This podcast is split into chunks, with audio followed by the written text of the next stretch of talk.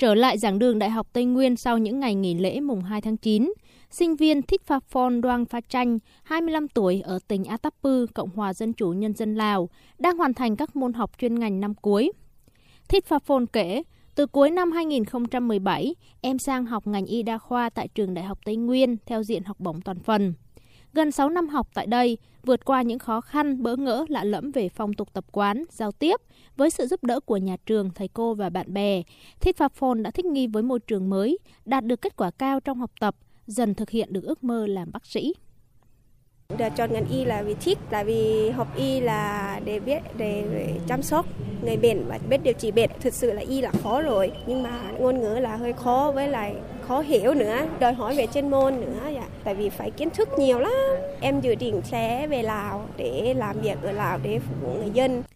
Cũng nhận được nhiều sự hỗ trợ giúp đỡ của thầy cô và bạn bè. Em Chansida Inthakong, 18 tuổi, ở tỉnh Sê Công, Cộng hòa Dân chủ Nhân dân Lào, cảm thấy trường phổ thông dân tộc nội trú Tây Nguyên ở thành phố Buôn Ma Thuột như là ngôi nhà thứ hai của mình. Chansida chia sẻ, gần 4 năm ở Đắk Lắk, em đã quen với nề nếp sinh hoạt tại trường. Sinh hoạt ở trường là theo chế độ quân đội, về thời gian là rất nghiêm khắc. Hồi trước cũng hơi khó khăn, nhưng mà nhà trường quan tâm đến mình về việc học tập, ăn uống này, vì thuốc, vaccine nữa, lúc mà có Covid rất là tốt ạ. Đối với em là, là một người xa nhà, sang học ở Việt Nam. Môi trường đó em cảm thấy giống như gia đình, kiểu quan tâm đến mình. Mấy bạn cũng thân thiện, hay giúp đỡ mình mọi việc.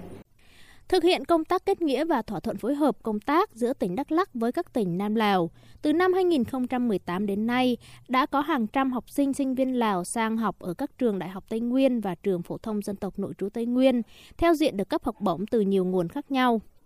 Trong quá trình học tập, các du học sinh Lào được tạo điều kiện như ở ký túc xá miễn phí, cấp sinh hoạt phí hàng tháng, tham dự đón Tết truyền thống Bun Pi của người Lào tại Buôn Đôn, giao lưu gặp mặt các thế hệ du học sinh Lào tại Đắk Lắk. Ông Nguyễn Ngọc Văn, hiệu trưởng trường phổ thông dân tộc nội trú Tây Nguyên cho biết, năm học này trường có 45 học sinh Lào đang theo học.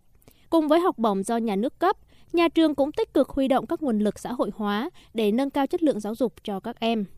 Toàn bộ cái kinh phí giáo dục đào tạo các em là do nhà trường bằng nguồn lực của chính nhà trường, của cán bộ giáo viên nhà trường để mà chung tay ờ, xây dựng nguồn nhân lực phát triển cho ờ, nguồn nhân lực khu vực tam giác phát triển như là cái mối quan hệ giữa hai nước. Ờ, trong thời gian tới thì chúng tôi sẽ quyết tâm cùng với này tỉnh Sê Công cũng như là các tỉnh Nam Lào tạo cái nguồn lực phát triển trong cái lĩnh vực giáo dục đào tạo để ngày càng tốt hơn. Theo ông Lê Văn Nghĩa, Chủ tịch Hội hữu nghị Việt Nam Lào tỉnh Đắk Lắk, phát huy mối quan hệ tốt đẹp gắn bó keo sơn giữa hai nước Việt Nam, Lào. Đắk Lắk xác định một trong những nhiệm vụ trọng tâm là làm tốt công tác giáo dục, đào tạo các học sinh, sinh viên Lào đang học tập tại tỉnh.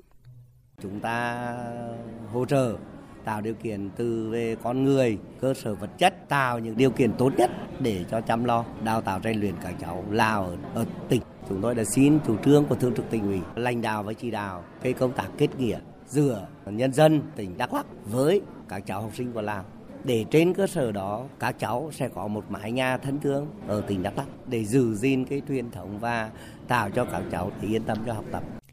Năm học mới 2022-2023 đã chính thức bắt đầu. Cùng với học sinh Việt Nam, những du học sinh Lào đang học tập tại Đắk Lắk tiếp tục hành trình theo đuổi ước mơ, nỗ lực học tập để trở về xây dựng quê hương ngày càng tươi đẹp hơn.